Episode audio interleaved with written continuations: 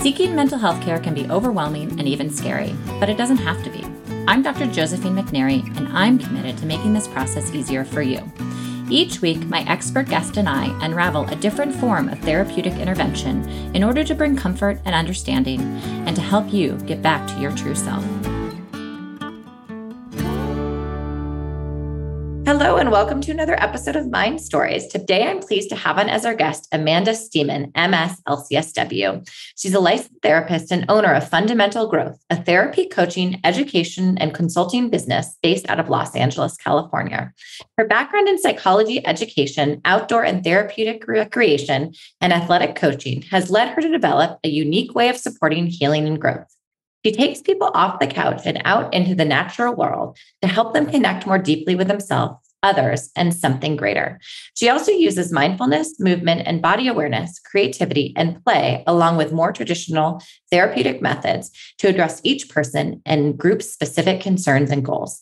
She brings a fresh approach to well being that reminds us that life is an adventure and can be beautiful and rewarding, even if it's challenging at times. Today, we talk about her work with urban outdoor therapy. Welcome, Amanda. Welcome. Hi, thank you. I'm so excited to chat with you today. Yeah, so you are a therapist, you're an LCSW yes. who works specifically with urban outdoor therapy. Yes. Tell us what that is. You're right. urban outdoor therapy is essentially like doing regular talk therapy in an office for the most part, except I meet with my clients outdoors. And since I live in Los Angeles, California, I meet with my clients in different larger urban parks throughout the city. So it's kind of like wilderness therapy or ecotherapy are also names it goes by. I kind of just use the term urban outdoor therapy. I feel like it gives a more encompassing description of like what it is that I'm actually doing. And I would assume your clients seek you out because of this. It's something that they're already curious about or thinking that that would be really helpful for them. To some degree, I definitely get referrals from either psychiatrists or medical doctors or other therapists that are like, I think this could be really beneficial for you. And then clients will contact me. I think I've very rarely gotten a client who said, I Googled outdoor therapy and you came up but i do tend to get a lot of for whatever reason i guess i pop up for like adhd and anxiety which makes sense because i find that the tools that i use with my clients and the outdoor therapy tend to be really effective with those types of diagnoses. So it's like kind of hit or miss. A lot of times i get people who are just looking for help with specific symptoms and then i let them know that that's an aspect of the therapy that I do. And a lot of times they're very much like, oh, that sounds super interesting. Like, right, exactly what I need. so you have an office as well as your outdoor office. I don't anymore, actually. I used to when I first started doing this. And then almost everybody wanted to meet outdoors. Mm. Um, and the ones that didn't, we switched to virtual even before the pandemic, I was doing some virtual therapy. And so it ended up being I never had to use my office. And given rent prices in Los Angeles, I just decided to do away with it. And so now I just let my clients know that we can either meet virtually and or outdoors. And most choose the outdoors, I think, especially now, given how much time indoors and not connecting with others that we've all been through in the last few years. I think they really like the option of being able to do something different and kind of mix up their day. Well, you had mentioned the tools that you use. And I know it's probably, there are many tools and they're pretty complex, but I would love if you could just summarize some of the tools that you use in your urban outdoor therapy that might be different or, or unique, maybe versus more basic therapy. Sure. Yeah. So I think, like I said in the beginning, a lot of it really is kind of like the typical talk therapy you'd expect in an office, just while being outdoors. Often movement is incorporated. Sometimes my clients just want to sit under a tree or on a park bench, and that's fine too. But a lot of them do like kind of the hiking aspect. I've done some surf therapy too. So being actually out physically moving is definitely different. What I find to be the most helpful with my clients is that sort of experiential aspect of the therapy that we don't always get sitting in an office or virtually where I can talk about with a client all day long or for weeks if they're depressed or feeling really anxious, you know, exercise and moving your body and paying attention to how it feels would really be helpful in this way and this way. And they're like, yeah, it makes sense. And they come back and, oh, I didn't get outside at all or didn't move my body. And, and it's like, okay, it's all right. Well, let's start smaller. Whereas what I found when I meet with my clients outdoors and they actually get that experience in real time with me talking about it and doing it, that they come back the next week and they're like, I went to the park three times this week. And the first few times that happened, I was just mind blown because I was like, this never happens with my clients in the office to that extent, anyway. And just over time, I started to realize, oh, it makes sense because when we actually do something that we're learning about, as we're learning about it, it's much more salient and gets stuck in our brains, and it's easier to translate that to everyday life. And so that's a huge part that I find really helpful the basis of all the therapy that I do is mindfulness too. So I work with my clients a lot on how to bring them back to the present moment, particularly in dealing with uncomfortable situations or just distress in general. And I found like nature and being able to move in nature can be really helpful for setting up experiments around that. So, like, sometimes I'll have my clients run up a hill or some steps to or even walk up if they're not that physically active and at the top everybody's like breathless and kind of feeling some symptoms that you might experience if you were to have some intense anxiety or a panic attack. And then we can actually in real time work on some skills and kind of a safer setting that can help outside of our sessions if they were to encounter those those symptoms again. And it just seems to be a lot more effective in terms of like oh okay i can do this and they leave sessions with that confidence because they have done it and they're able to translate that more easily. I think their brains make those connections. I've done some research in, in the area around this, but there's not a ton.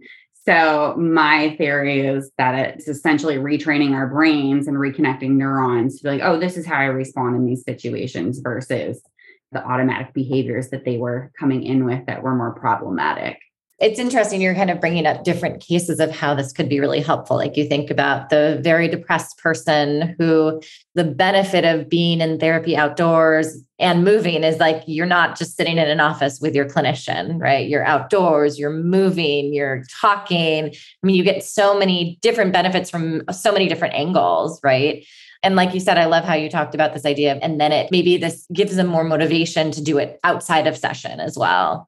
Mm-hmm. Uh, and then the exposure piece about anxiety and tolerating distress is really helpful. I mean, also this idea of the mindfulness, just being out in nature is just helpful. 100%. A lot of the research I have done in this area in, in grad school that I did a lot of research on was the neuro like biological benefits of it. So like through brain scans, they can actually see the brain healing from access to green space. And that was kind of part of the reason I got into this was I'm living in Southern California. Why am I not taking advantage of every sort of healing possibility that there are as many as I can fit into a session?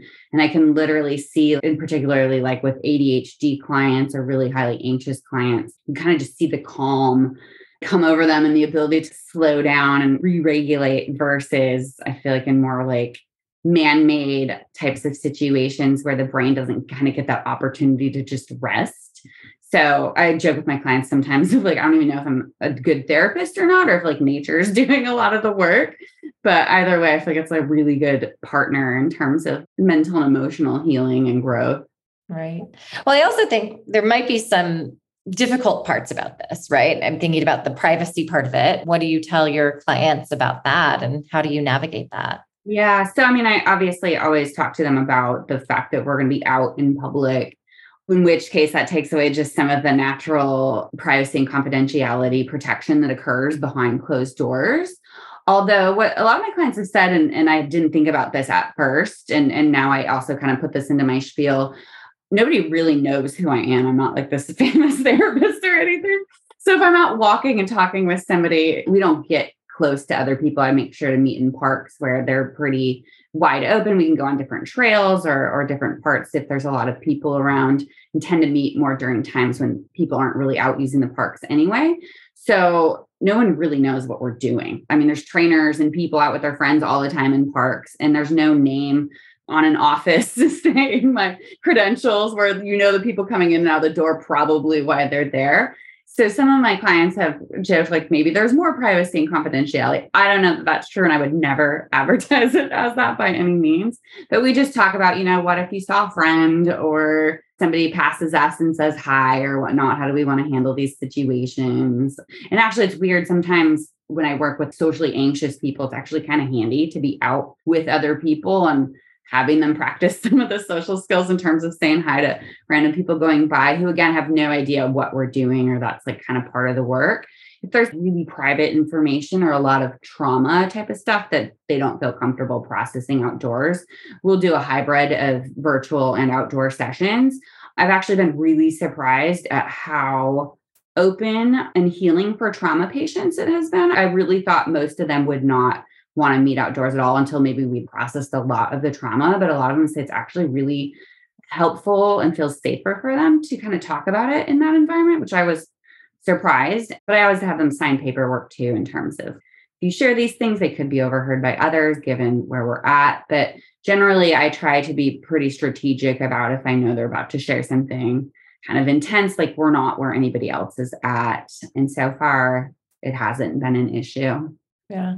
I also think about just the logistics of your job. It's like, are you on the same hike every day? How many miles do you get in on your uh, Fitbit here? yeah, right. That's funny. I don't even have a Fitbit, so I don't know exactly.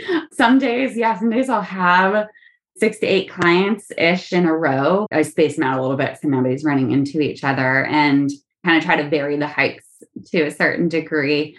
So yeah, it depends. It definitely depends on the day. And sometimes clients just want to sit too. So you get little breaks in between. that also sounds so therapeutic and helpful for you as a clinician because you're out in nature. You're it just seems so satisfying in terms of watching the way that people change in this different environment, but also for you to be able to just be exposed to nature like that in your workday. Oh, 100%. I was just telling a friend this recently. I noticed a visible physical difference in terms of how I feel after a bunch of sessions online or even when I was in office versus outdoors. I feel rejuvenated and motivated at the end as opposed to kind of drained. And so that's a huge reason I do it too, is kind of that mutually beneficial experience. I think it's, I was realizing recently too, it's nice because I know I'm having a similar experience to them as we're going through this, even though it's focused on them. And obviously, like the talking part of what they're struggling with and what we're working on is all geared towards them. But I'm definitely getting some of those natural benefits too. So it's nice because I feel like that helps our connection in a lot of ways too. I totally know what you're feeling right now because I'm feeling it too. We're talking about outdoor therapy, but I also think how is that different from ecotherapy? It's the same you know, I think the semantics of it, people are still sorting out because it's kind of a newer, I mean, I shouldn't say it's a newer therapy. I actually found out recently it's pretty well established, just in much smaller quantities. Like, not many people were doing it, but it's been going on for a while. I actually got my start or kind of realized this was a possibility about 20 years ago when I was working as a counselor with adjudicated youth in an outdoor program. And that kind of spurred my mind toward like, well, why aren't we doing this in like adult and child outpatient therapy like if we're you know we're kind of just using it with this very specific group of people and it's really effective wouldn't it be helpful for everybody? So the research i've found is some people will use the terms interchangeably. Some people will designate kind of like ecotherapy just with different definitions. Some of it's just meeting outdoors. Some of it's more focused on using the environment as part of the tool in terms of talking about like climate change and things like that which I will do with my clients sometimes if, if they come in with like climate change anxiety or worries about that. I don't use it as like a platform to advocate beliefs one way or the other, or you should get out there and save the planet. Like that's not my purpose with it, but it definitely noticed that that will come up sometimes. And what I'll do that I think is probably more standard or, or historically typical ecotherapy is definitely talk about when we talk about how they're feeling as a result of meeting outdoors the connection piece of connecting to our environment and how we affect our environment, our environment affects us, and using that to kind of talk about the planet and how do we take care of not just ourselves, but what's around us. And then kind of using that as a branching off point too to like the relationships with people. And I find it in general to just be a really great tool to talk about connection in general, which I feel like is often why people come to therapy is they're really feeling like they're just not connected to something. And I think through like the ecotherapy, they get that experience of being connected more deeply to themselves, to others in their life, and then also just something greater, however they choose to define what that is. Interesting. I mean, there's just so much richness to this. Yeah, it does feel like just a really, I know we all talk about like holistic treatments and stuff, but it really feels like a naturally organic, holistic experience of like, oh, okay, yeah, this is how life is supposed to be, and this is how I can feel. And here's some ways to do that. This is making me want to move my office to the outdoors. or I will say, with the rain in LA recently, it probably was a little bit difficult. Yeah, it's yeah. funny. Sometimes people like meeting in the rain, though, even. And I'm always like, that's awesome. If they don't, totally understand too. But one question I have is if, I mean, we're obviously going to have your information on the episode description. So if people in LA specifically and want to learn more about the work that you do, they can easily find that. But any ideas of, you know, if someone's like, hey, you know, I would love to find a therapist who does this sort of thing, how do they do that? How do they find that?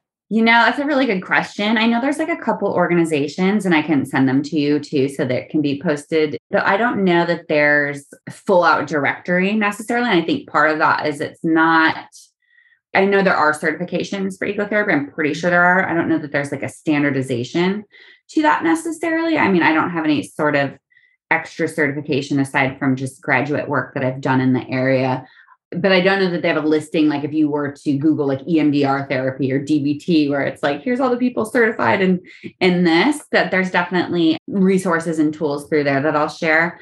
Otherwise, I'd say I would just suggest Google the yeah. city that you live in, ecotherapy, outdoor therapy. A lot of people are kind of branding themselves since the pandemic as walk and talk therapists which I mean, I think it's probably very similar personally, but I don't know that they would consider themselves ecotherapists necessarily. But you'd still have somebody who's meeting outdoors, and I'm assuming using very similar tools.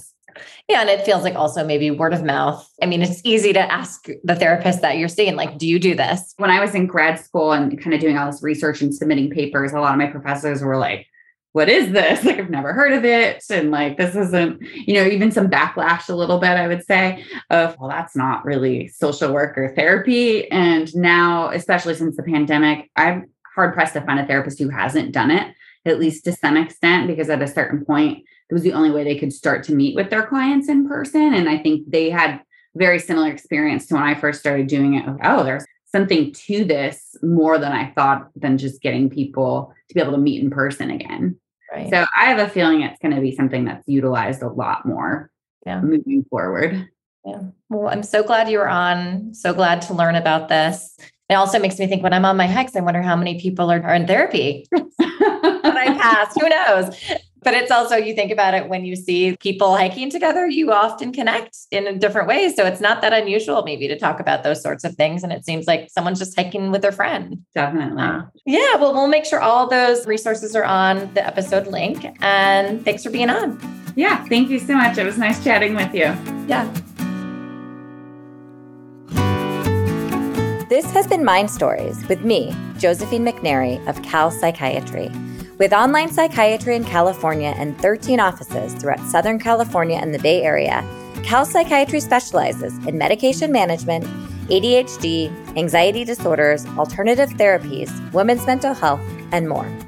Visit us at calpsychiatry.com and let us help you get back to your true self.